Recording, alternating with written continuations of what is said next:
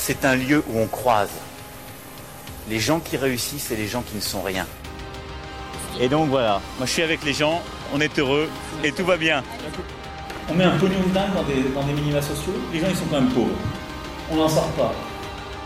Eh bien c'est simple, on a tout misé sur l'esprit start-up. Je crois qu'on a besoin d'un peu d'égalité, d'un peu de liberté, parce que c'est quoi la devise française? Liberté, égalité, fraternité. Eh ben banco, voilà, nous c'est ça ce qu'on va essayer de faire. Top. Bonjour, t'as vu j'ai dit bonjour, j'ai pas dit salut. Non mais d'habitude je dis salut.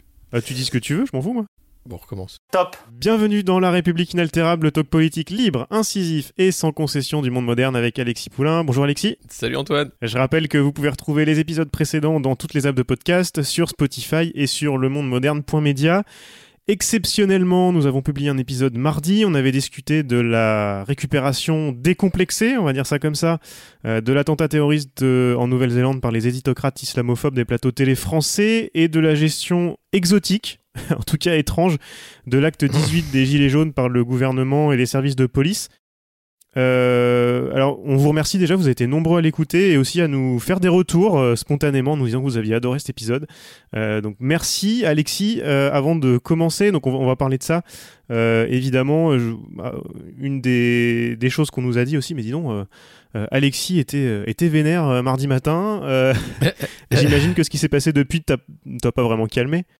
Non, c'est d'ailleurs il faut travailler euh, sa colère parce que c'est c'est bien là où il, il, on veut nous emmener euh, vers une escalade euh, qui fait perdre la raison.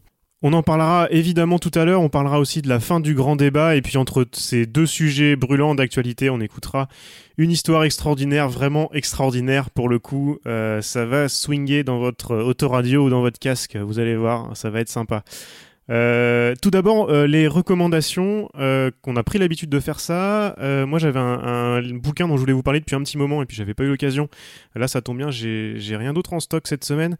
Euh, c'est un livre de Éloi Laurent qui est économiste euh, à l'O F C E notamment, prof à Sciences Po, euh, et qui écrit notamment dans euh, Alternatives Économiques, pour vous situer un petit peu le, le personnage. Euh, c'est un livre qui s'appelle L'impasse collaborative et qui est sous-titré Pour une véritable économie de la coopération. Euh, donc c'est sorti au mois d'octobre chez Les Liens qui Libèrent.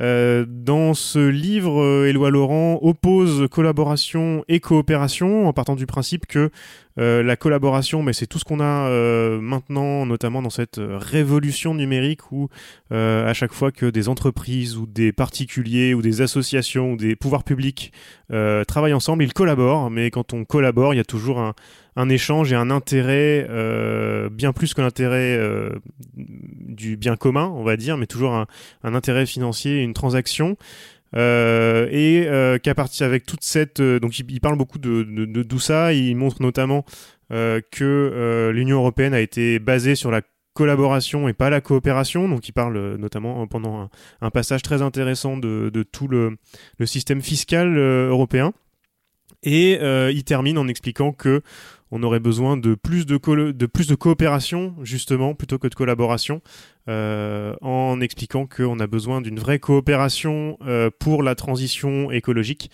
euh, plutôt que toute cette impasse collaborative liée à la transition numérique. Et en fait, en, en résumant, euh, là où il aboutit dans, dans son raisonnement, euh, on, il, il appelle en fait à un ralentissement euh, de la transition numérique pour pouvoir faire une vraie transition écologique au service du bien commun. Voilà, un vrai bien commun, pas le, la technologie au service des humains de, de notre cher Mounir Majoubi.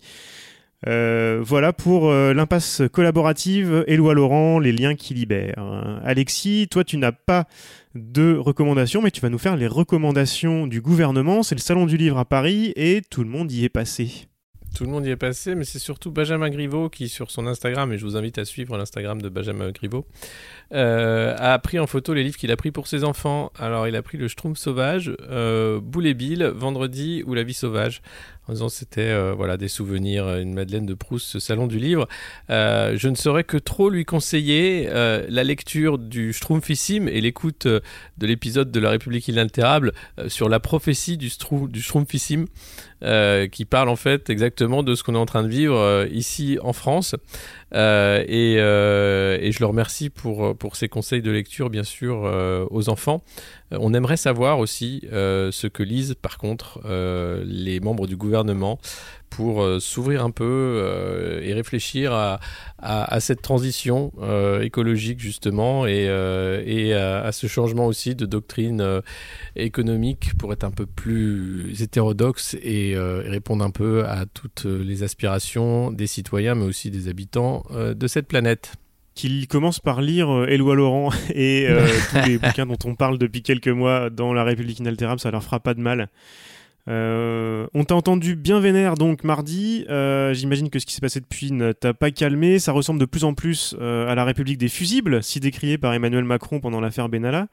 Christophe Castaner et Laurent Nunez expliquent euh, ces jours-ci devant le Sénat et sur les plateaux télé que les problèmes de samedi sont dus à un non-respect de leurs consignes sur le terrain. Alors, on n'avait pas cette info-là en enregistrant le dernier épisode, mais c'est un rebondissement intéressant.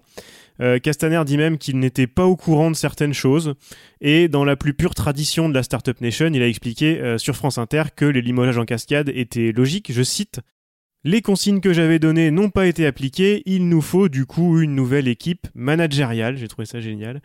Euh, Alexis, qu'est-ce que c'est encore que ce bololo ? Improvisation totale, foutage de gueule ou les deux mon capitaine ? En tout cas, rien de rassurant. Non, c'est les, c'est les deux, c'est, c'est d'une incompétence euh, rare, euh, c'est évidemment la République des fusibles dans tout ce qu'elle a de pire, euh, c'est aussi, je pense, la volonté de, de reprendre la main euh, sur la préfecture, euh, peut-être aussi une guerre des clans, euh, on avait euh, des gens qui n'étaient pas forcément cent pour cent en marche, euh, qui étaient là, qu'il va falloir euh, gentiment exfiltrer, ça tombe bien, euh, ça permet de faire d'une pierre deux coups. Dont certains qui avaient dit la vérité d'ailleurs euh, devant les commissions d'enquête euh, pendant l'affaire Benalla et voilà. Là qui se retrouvent euh, mis sur la touche euh, après ce, ce samedi de violence. Voilà, ou... ou qui sans doute sont, sont extrêmement critiques par rapport à l'approche euh, aussi choisie de, de doctrine et de, et de maintien de l'ordre. Euh, bref, tous ceux qui ne sont pas d'accord euh, dégagent. Ça avait été le ton donné par Emmanuel Macron quand il avait d'ailleurs limogé euh, le responsable aux armées euh, dès son arrivée à l'Élysée. Euh, donc là, je pense que c'est la même chose qui se passe euh, dans les services de police. Euh, ce qui n'est pas rassurant du tout compte tenu euh, euh, de la psychologie euh, actuelle et de, de, de la petite musique qui est finalement de dire et de se, de, de se, de se, ouais, de se rassurer euh, euh, en, en faisant passer euh, tous les manifestants pour des casseurs qui ne veulent rien entendre euh, et, euh, et qui méritent des balles. Euh, on, on en est dans une escalade terrible. Euh, où euh, un ministre de l'Intérieur ment encore devant une commission d'enquête du Sénat en disant qu'il y avait eu huit mille cinq cents casseurs sur les Champs-Élysées, prêts à tout, prêts à tuer, en les traitant d'assassins alors qu'il n'y a pas eu de mort, que, que je sache. Et, euh, et vous avez de l'autre côté euh, Nunez, également au ministère de l'Intérieur, euh, qui lui euh, dit que tous les prochains manifestants euh, seront considérés comme des émeutiers. Euh, et derrière, vous avez en plus euh, la, la, l'idée comme quoi euh, les, les consignes de retenue d'usage du L B D ont fait que ça a été euh, le bordel sur les Champs-Élysées. Donc il va falloir y aller à fond sur le L B D, il va falloir rattraper le temps perdu, les gars. Ce qui est faux, puisque euh, le L B D a été tout à fait utilisé lors euh, de l'acte dix-huit. Donc on est dans un mensonge organisé, euh, on est dans une panique aussi totale de l'exécutif qui ne sait pas quoi faire pour en finir avec ce mouvement qui n'en finit pas des Gilets jaunes euh, et qui choisit euh, eh bien, euh, l'axe autoritaire. Euh, moi, ce qui me sidère, euh, ce qui me choque, c'est euh, le silence euh, des responsables syndicaux, des responsables politiques euh, qui ne disent rien, qui ne disent mot sur ce qui est en train de se passer. Euh, il faut se rappeler que quand il y a eu la loi travail, c'est pas nouveau, hein. C'était exactement la petite manœuvre, la même qui était, à la... qui était là, qui était en place. Euh, c'était Manuel Valls à l'époque qui avait utilisé les casseurs également euh, pour interdire une grande manifestation à Paris en juin. Euh, c'était en deux mille seize et, euh, et là à l'époque on avait entendu euh, des gens quand même qui disaient que c'était une dérive autoritaire, que la France n'était plus une démocratie, enfin on avait entendu des, des choses qu'on devrait entendre aujourd'hui et qu'on n'entend pas aujourd'hui. Et pourquoi ce silence ? Moi j'aimerais alors savoir pourquoi. Oui, j'allais te poser la question, pourquoi mais, ce silence ? Mais c'est ce que j'aimerais savoir. Je, je, je ne comprends pas ce qui se passe. Euh, les seuls qui aujourd'hui lancent un appel, c'est la France insoumise euh, qui, qui lance un appel à, à se rassembler demain de, devant l'Assemblée nationale. Euh, mais tous les autres ne disent mot par rapport à ce qui se passe. C'est scandaleux. Euh, enfin, on ne peut pas tolérer cette interdiction de manifester. Estrosi euh, a décidé euh, d'interdire, enfin a demandé euh, donc au préfet d'interdire la manifestation euh, de ce week-end à Nice. C'est fait, c'est interdit. Donc toutes les villes vont interdire les manifestations. Donc circuler, il n'y a rien à voir. Voilà le grand débat, vous avez débattu, maintenant c'est fini, les manifestations, on arrête parce que ce pouvoir ne sait pas gérer la grogne sociale. Mais enfin, c'est quoi ? On est où ? Euh, qui sont les gens qui vont dénoncer ce qui se passe ? Ils sont où là, les, les, les, les responsables ? euh, c'est, c'est, Moi, je, je comprends même pas euh, que euh, même au sein de la majorité, on puisse cautionner cette politique. C'est, c'est pas ça, défendre la République. C'est l'attaquer dans son cœur. Euh, c'est faire croire qu'il y a des casseurs partout et qu'à partir du moment où on n'est pas d'accord avec un gouvernement qui euh, met en place un programme antisocial euh, qui bénéficie à une certaine classe et pas une autre, eh bien, on est forcément des séditieux, des casseurs, des factieux, ce que vous voulez. Euh, c'est faux. On peut ne pas être d'accord avec les pratiques des Gilets jaunes, avec euh, certains porte-parole, avec tout ce qui a été dit, évidemment. Mais, mais justement, ils ont le droit aussi de prendre la parole. Ils ont le droit aussi de manifester et, et de dire que par euh, mesure de sécurité, ces gens-là n'ont plus le droit de manifester parce que regardez, c'est tous des casseurs.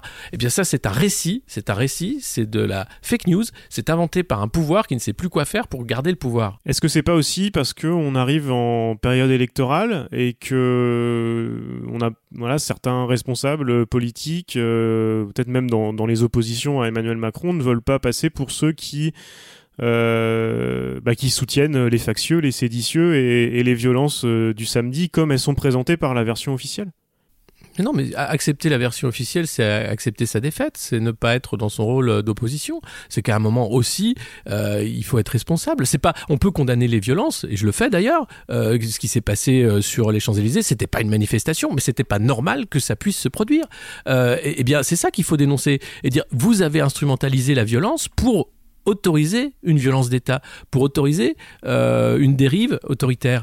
Euh, si euh, les responsables politiques ne sont pas capables de voir ça, sont en dessous de tout et laissent faire, alors là, je ne sais pas euh, qu'est-ce qu'on peut faire. Et j'imagine euh, les millions de Français euh, sidérés comme moi qui vont dire « Mais enfin, qu'est-ce qu'on va faire ? Où est-ce qu'on est ?» C'est-à-dire qu'on n'a pas le choix. Le, le clip de campagne des Européennes, d'ailleurs, de En Marche est très clair. C'est « Vous n'avez pas le choix ». C'est-à-dire qu'on ne veut pas s'embêter avec le débat politique. Euh, nous avons raison, donc vous n'avez pas le choix. C'est C'est une vision totalitaire de la, de la politique, du débat et de la démocratie. Eh bien ça, il faut le dénoncer. Je ne comprends pas qu'il n'y ait personne là euh, pour le dénoncer. Pour samedi, alors, euh, qu'est-ce qu'on peut, on peut s'attendre à quoi euh, du, du, ça, ça va être, euh, on, on sort de la guerre de tranchées pour arriver à une bataille, bataille ouverte, bataille rangée sur les, sur les Champs-Élysées avec ce que, ce que Nunez et Castaner euh, nous proposent ? Non, j'espère, j'espère que non. J'espère que justement les manifestants seront assez intelligents pour ne pas répondre à l'escalade de violence, parce que la réalité, si c'est ce scénario-là, il risque d'y avoir des morts. Euh, puisqu'on a vu même passer euh, des, des, des, des verbatims euh, disant que dans les cabinets, euh, on disait il va falloir assumer euh, si jamais il euh, y a, y a un, un tétraplégique euh, suite à un tir. Euh, on, en est là, on en est là. Donc surtout pas, ne, ne, leur donnons pas, euh, ne leur donnons pas ça. C'est surtout pas, ne surtout pas rentrer dans cette logique d'escalade de la violence. Je pense que ce serait catastrophique parce que c'est exactement ce qu'attend le gouvernement. Euh, et, et puis, il euh, euh, y, euh, y a une autre façon de faire. C'est-à-dire que, eh bien, il suffit d'enlever le gilet jaune. Euh, la manifestation va devenir une manifestation sociale. Il euh, y a eu la grève euh, du dix-neuf mars de la fonction publique. Je pense que c'est pas fini. Hein. Dans le malaise, dans les hôpitaux, les écoles et chez, dans la fonction publique, ça fait que commencer. Euh, je pense que les syndicats aussi vont prendre l'ampleur aussi de, de ce qui est devant eux. Euh, et Et derrière, euh, voilà, un, un gilet jaune, ça s'enlève. Euh, mais un mouvement social, euh, un refus d'une politique proposée, euh, ça, ça reste et, et, ça, et ça s'ancre. Et peu importe le résultat qui sortira des urnes euh, lors de la campagne des Européennes, ça semble être une mise en scène encore avec le Front National comme grand épouvantail et puis, et puis En Marche comme grand sauveur de l'idée européenne. Euh, et puis on voit bien encore que euh, là aussi, les autres responsables politiques sont encore en dessous de tout. On voit les manœuvres politiciennes de Glucksmann avec le P S et Place Place Publique, qu'on a dégoûté plus d'un de chez Place Publique et plus d'un au P S. Euh, on voit euh, Jadot à Montperson qui est capable de, de se parler à gauche. Euh, donc c'est, c'est, c'est bien, c'est, un, c'est, c'est à peu près euh, chronique d'une défaite annoncée. Euh, et, et, euh, et moi, je vois pas de... Le, le vrai problème, c'est que je ne vois pas de sortie de crise. Euh, tant qu'il n'y aura pas de dialogue réel. C'est-à-dire que euh, ce grand débat, qui était un truc euh, pour dire que les Français sont d'accord avec tout le programme d'En Marche, en gros c'est un truc marketing, hein, c'est, on vous fait croire que c'est vous qui avez sorti le programme, euh, ce grand débat est terminé, je ne sais pas ce que va annoncer Emmanuel Macron, mais c'est pas, il n'y a pas de volonté euh, toujours affichée euh, de dialogue, donc euh, ça risque pas de, ça risque pas d'aller de mieux en mieux. Et on va en parler de la fin de ce grand débat, mais avant, on va reposer un petit peu tout ça avec une histoire extraordinaire euh, dont le protagoniste euh, est bien connu des amoureux de La République Inaltérable. On, on, en, on en parle souvent et, et on en a beaucoup parlé déjà depuis le début de l'émission. Euh, il s'agit de Christophe Castaner. Le, le cirque euh, de La République Inaltérable d'Emmanuel Macron euh, n'en finit plus. Euh, il n'y a, plus, il y a plus qu'à se baisser pour trouver des histoires extraordinaires à raconter. Euh, là encore, euh, encore cette semaine, euh, on pourra parler de l'affaire Benalla plus tard, on n'a pas le temps aujourd'hui. Ah oui, il est de retour devant les juges, euh, mais oui. Mais oui. Med- Mediapart continue à sortir des révélations incroyables, ce, ce, ce type euh, ne fait, enfin, c'est un, a- hallucinant, l'article de Fabrice Arfi dans Mediapart cette semaine est, est, est dingue, sur les, f- les faux documents, les mensonges, les, les passe-droits, c'est assez dingue. Et là on a Christophe Castaner, Euh, qui, euh, qui a des ennuis à cause de son côté euh, noceur. Alors que dans, dans, dans Voici, euh, ils disent noceur euh, ascendant baroudeur. Le beau gosse, le beau gosse de La République En Marche. Et, non, écoutez, c'est, c'est merveilleux. Ouais, c'est ça, le beau gosse de La République En Marche. Euh, donc cette histoire, on en parle un tout petit peu après. Euh, donc j'ai choisi la version de Voici. Il y a Voici et Closer qui nous ont parlé de cette soirée en boîte de nuit de Christophe Castaner. Euh, on a d'ailleurs l'impression que Closer fait un peu le damage control de, de l'épisode de, de Voici euh, avec un, un texte euh, assez différent et surtout qui nous montre tous les problèmes, le pauvre, le pauvre Christophe Castaner avec euh, tous ses problèmes et toutes ses responsabilités, le, le poids du ministère. Euh, on en parle juste après, mais d'abord, je sais pas si tu avais un petit mot à dire avant, Alexis, sur cette histoire extraordinaire. Euh, bah non, c'est, c'est, c'est vraiment bien, c'est, c'est beau. Je tiens à remercier euh, Voici et, et leurs journalistes et, et, et toute cette presse qui, qui sait faire euh, du people politique comme, comme on ne sait pas le faire ailleurs. Je crois que c'est vraiment un savoir-faire français qui, qu'on exporte, hein, j'espère. Et, euh, et je vous invite ouais, à et écouter... pour une fois et pour une fois celui-là est pas si mal écrit hein. Euh, ah non mais c'est c'est, c'est, c'est vraiment pas mal. Non non, c'est c'est un gros gros niveau. Voilà. Allez, c'est parti. Christophe Castaner, le roi de la night.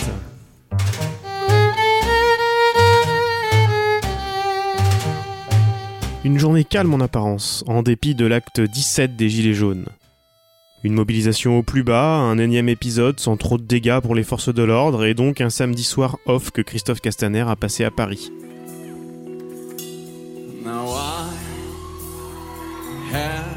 Regardez The Voice à la télé comme le fait le président Macron, pas le genre de la maison.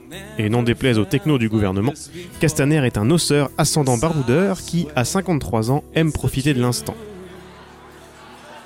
Alors, le locataire de la place Beauvau a filé au Noto, restaurant branché situé au premier étage de la salle Pleyel, dans le huitième arrondissement de la capitale. Le ministre de l'Intérieur est arrivé vers vingt-deux heures trente. Il accompagnait un couple d'amis qui, ce soir-là, venaient assister à l'anniversaire d'un de leurs proches, un jeune homme chic et branché qui travaille dans la com. Et pour plus de discrétion, le ministre a laissé ses deux officiers de sécurité à la porte du restaurant. À lui, tu vas te panier et tu reviens. Si toi, je te laisse l'entrée comme ça, ouais. La semaine prochaine, ils viennent tous par panier. L'établissement était plein à craquer, environ cent cinquante personnes, young and beautiful, prêtes à tout pour s'amuser. Christophe Castaner a débuté la soirée par quelques shots de vodka, histoire de se mettre dans l'ambiance. Vers vingt-trois heures trente, les fêtards ont poussé les tables pour pouvoir danser. Le ministre a aussitôt déboulé sur le dance floor improvisé et esquissé quelques pas. Casta, le beau gosse de La République En Marche, était en forme et avait très envie de séduire. Bonsoir ma jolie belle, moi, moi c'est Jean-Guillaume, je, je peux t'offrir un verre d'eau aux toilettes s'il te plaît? Pourquoi faire? Ben pour boire. En quel honneur? Non parce que j'ai très envie de sortir avec toi sur la bouche, tu me fais dresser le zizi. Son regard a alors croisé celui de Clara, une trentenaire avec qui le feeling est passé aussi sec. Et le ministre n'a pas eu besoin de longs discours pour la charmer. Ils ne se sont plus lâchés de la soirée. On dansait collés serrés sur Time of My Life et on finit par s'embrasser. Emporté par l'instant, Christophe Castaner a tout oublié. Le protocole, sa fonction, sa sécurité et sa femme. La fête fut folle et ce coup de cœur avec Clara a un moment délicieux. Il était deux heures du matin lorsque le ministre a fini par rentrer place Beauvau. Les femmes, ça a toujours été son talon d'Achille, confie un proche. En tout cas, cette nuit-là, Monsieur Castaner en gardera un joli souvenir.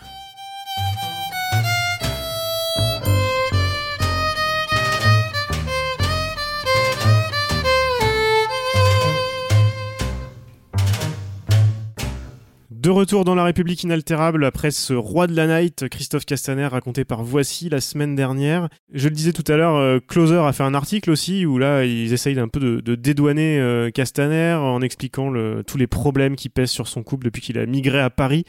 Euh, d'ailleurs, on avait fait une histoire extraordinaire là-dessus euh, il y a quelques temps et vous la retrouverez euh, dans votre application de podcast favorite sur le monde moderne point media. Je l'ai remise en ligne la semaine dernière, isolée, voilà, il n'y avait plus, plus l'épisode de, autour. Alexis, ce qui est assez drôle en plus, c'est que dans, dans Closer, euh, ils se trompent sur le, le, ou alors ils veulent maquiller le, le nom de la personne en question que Christophe Castaner a rencontré absolument par hasard dans cette soirée. Euh, alors qu'en fait c'est pas du tout ça, c'est une histoire beaucoup plus classique mmh, a priori. Mmh. Oui, c'est euh, oui oui, alors on maquille son nom, on fait croire qu'il la rencontre de manière fortuite dans cette soirée euh, alcoolisée. Non, il s'agit d'une collaboratrice de Christophe Castaner depuis deux mille dix-sept, il s'agit d'une euh, membre de La République En Marche, d'une militante euh, ancienne de chez euh, Génération Citoyen et, euh, et qui euh, est aussi une start-upeuse. Elle a une application qui permet de, euh, de, de faire parler les élus à leurs citoyens. Alors, euh, c'est, c'est, euh, c'est un Facebook en fait de l'élu. Euh, et figurez-vous que euh, une des premières mairies à avoir acheté ce, ce service, eh bien, c'est Forcalquier. C'est bien fait la vie quand même. Et, c'est... et ça, eh bien, on n'en parle pas. Euh, c'est encore euh, un silence radio euh, assez gêné. Alors si Closer en a, en a parlé. Enfin, en disant que voilà, il la connaissait, hein, c'était pas une inconnue. Euh, mais sur l'affaire de conflit d'intérêts, euh, bizarrement, euh, personne ne parle. Alors c'est c'est bien ce nouveau monde, hein, parce que quand même, il a des habitudes de, de l'ancien. On se rappelle de Richard Ferrand aussi, qui avait qui avait aussi bien bien aidé sa femme à, dans la vie, hein, avec les mutuelles et l'argent pour, pour acheter des maisons. Euh, et bien voilà, c'est encore une, une belle affaire euh, que voilà, euh, on peut en rire, je pense qu'il faut continuer d'en rire. Euh, c'est bien tout ce qui nous reste, donc euh, voilà, on va continuer de faire des histoires extraordinaires, on va continuer de regarder euh, ce qui se passe devant nous, mais moi je, j'aimerais qu'on arrête de les prendre au sérieux ces gens-là, euh, et qu'ils arrêtent de nous donner des leçons. Euh, simplement euh, ils font ce qu'ils veulent de leur vie privée, hein. je, je, je juge pas de, de ce côté-là, mais, euh, mais sur le côté euh, on va tout changer, c'est le nouveau monde, euh, et puis écoutez, nous on a raison. Non, moi je, ce que je vois là c'est, euh, c'est, euh, c'est une farce en fait, avec des gens qui jouent euh, à être ministre, qui jouent euh, à être président, qui jouent euh, à être euh, député, mais qui ne savent pas ce qu'ils font. Euh, c'est pas les premiers, ce sera pas les derniers.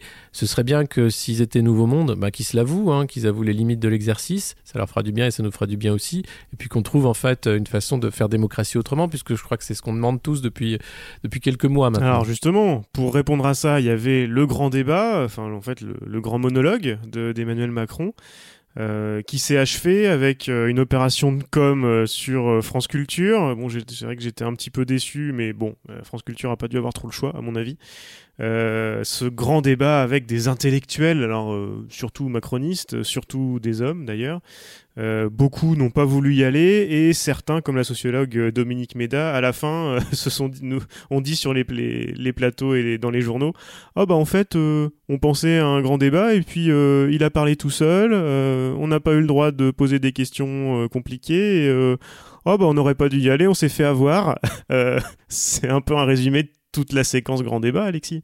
Oui, euh, c'est bien. Non, mais alors, euh, c'est, euh, c'est très bien hein, ce qu'elle a fait. Elle avait déjà écrit son article. Elle y allait pour faire le, le service après-vente, uniquement pour dire euh, elle savait ce que c'était hein, en y allant. Donc, euh, voilà. Euh, ce, qui est, ce qui est fâcheux, c'est, euh, c'est qu'un intellectuel, c'est pas ça. Euh, c'est pas ces gens qui étaient autour de, d'Emmanuel Macron pour euh, être des faire-valoir, en fait, et faire passer le président pour euh, le, un des grands intellectuels, même le président de tous les intellectuels. Euh, puisque euh, de grands débats, il n'y en a jamais. eu, euh, c'est uniquement un monologue et c'est un faire-valoir en fait euh, et un produit marketing pour vendre euh, euh, un programme que les Français n'ont pas acheté et dont ils ne veulent pas. Eh bien ça, c'est, euh, c'est une manipulation euh, politique euh, et ça marche. Il y a encore des gens qui y croient, tant mieux. Hein, euh, moi, je... Enfin, c'est-à-dire que c'est à l'image euh, de, de cette lente chute, en fait, euh, vers l'idiocratie. Alors, ça prend du temps, hein, mais euh, on a eu des intellectuels, et puis après, on a eu des nouveaux philosophes, et puis maintenant, on a euh, ce type d'intellectuels aussi qui se retrouvent euh, euh, à être faire-valoir d'un président euh, qui joue au président, et puis on a eu des ministres de l'Intérieur, et puis on a Christophe Castaner, et puis voilà. Enfin, c'est, c'est, c'est une vague comme ça qui fait qu'on euh, ne s'en rend pas compte de ce qu'on perd. Euh, dans, euh, dans la gravitas, dans le fait, en fait d'avoir des gens finalement qui sont engagés, euh, qui font réellement ce qu'ils font et qui arrêtent d'être dans une logique du loisir. Euh, ça, c'est, euh, c'est, c'est catastrophique. Et puis, euh, j'ai un peu écouté euh, ce grand débat avec les intellectuels. Il y a eu quelques sorties euh, extraordinaires hein, de, du président de la République euh, qui permettent de lever le voile sur sa pensée complexe, euh, notamment de dire qu'il euh, va falloir limiter les réseaux sociaux parce que euh, ça amène beaucoup de malheur. Euh, donc euh, c'est voilà, ce genre de, de déclaration à l'emporte-pièce euh, qui, qui, qui était dans une longue logorée euh, en disant je, je comprends, c'est très bien, on est en, tous en train de réfléchir. Euh, tout ça pour ne pas dire en fait ce qui ne va pas, c'est-à-dire que bien, euh, personne ne veut s'attaquer euh, aux inégalités et on continue euh, d'organiser une société humaine. Mais, mais j'ai pas, enfin, d'ailleurs je ne comprends pas qu'on veut, qu'on, qu'on veut y continuer comme ça, c'est, c'est impossible, hein. c'est, c'est un casse-tête d'organiser une société humaine avec, euh, avec ce qu'on a autour dans, dans le monde et, et même en France. Donc c'est compliqué, euh, mais il faut arrêter de, de jouer. Voilà, c'est, ce serait bien maintenant de, de prendre le, de la hauteur et, et de se rendre compte aussi de, du tragique de la situation. Et il y a même eu un grand débat des enfants. Euh, mercredi euh, autour, euh, autour d'un député de La République En Marche. Euh, c'est... Ils vont s'arrêter où ? Je pense qu'il n'y a, il y a, il y a pas un truc prévu avec euh, les animaux de compagnie ? Ah, c'est possible, peut-être, peut-être que, que les, ch- les chats de, de Hors-Berger on, veulent participer, je pense. Les chats, et le chat, le chat de, de, de Nathalie Loiseau et qui Doudou. S'appelle Brexit aussi. Et euh, il y, y a dans, la, dans cette utilisation de la com euh, voilà, permanente, on utilise les enfants beaucoup, on utilise les animaux beaucoup. Euh, on essaye de faire oublier en fait euh, euh, eh bien, le, l'inanité euh, de, de tout ce qui se passe en ce moment, quoi. Tout ça parce qu'on ne veut pas euh, admettre que le roi est nu. Et finalement, pour ce grand débat, moi, je trouve que ce qu'écrivait euh, Romaric Godin dans Mediapart en euh, début février était le, le plus... Enfin, c'est... Déjà, sur le moment, j'avais trouvé ça bien vu, mais ça se, ça se vérifie. Je te lis juste ce, ce petit passage-là, tu me dis après ce que tu, ce que tu en penses. Euh, il disait « Alors, la solution cesse d'être politique. Le débat n'oppose plus la droite et la gauche, mais les défenseurs de la vérité, rebaptisés réels ou modernité, et ceux de l'erreur. » La fonction du chef de l'État n'est plus que de faire entrer son pays dans cette vérité. C'était là le sens de cette transcendance qui emporterait le président de la République et dont parlait Emmanuel Macron dans un entretien de septembre deux mille seize. Et là, il parle du grand débat. Sa mission est celle de faire passer la France des ténèbres à la lumière et seule l'acceptation de cet ordre, de cet ordre néolibéral permettra de faire renaître le pays de son supposé déclin. Le destin français est d'embrasser la modernité, non pour faire table rase ou pour s'adapter servilement au monde, mais pour le conquérir en le regardant bien en face, écrivait euh, Macron. La soumission à l'ordre économique devient alors le salut du pays. Cette fonction sacerdotale se retrouve aujourd'hui dans les grands messes du grand débat où le président porte la bonne parole devant les foules. C'est exactement ce qui se passe, il a fait que expliquer pourquoi il avait raison. Oui, c'est... mais c'est, c'est un télévangéliste hein, depuis le début euh, et, euh, et, et c'est ça qu'il, qu'il faut dénoncer, c'est-à-dire que il n'y a pas de débat puisqu'on ne peut pas remettre en cause sa vision du monde et lui ne veut pas la remettre en cause, c'est-à-dire que il y a une marche du monde, elle va dans le sens bien sûr de euh, bah, du, on va dire d'un, d'un autoritarisme de marché. Hein. Le, le modèle c'est Poutine, c'est la Chine, euh, c'est des pays qui euh, eh bien euh, libéralisent à peu près tous les les secteurs où l'État ne s'occupe plus que de museler euh, euh, l'opposition et, et, euh, et gérer euh, euh, les délits. Euh, par une police forte euh, et aux ordres et une justice euh, tout pareil.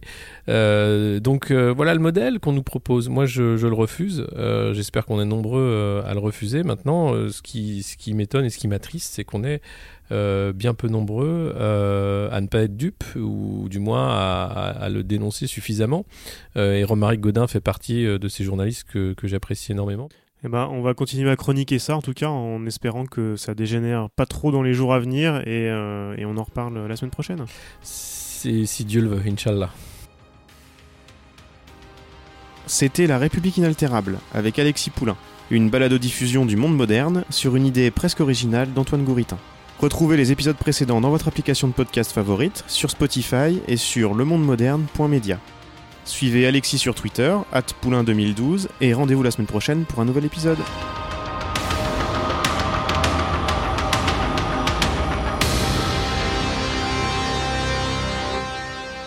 Top.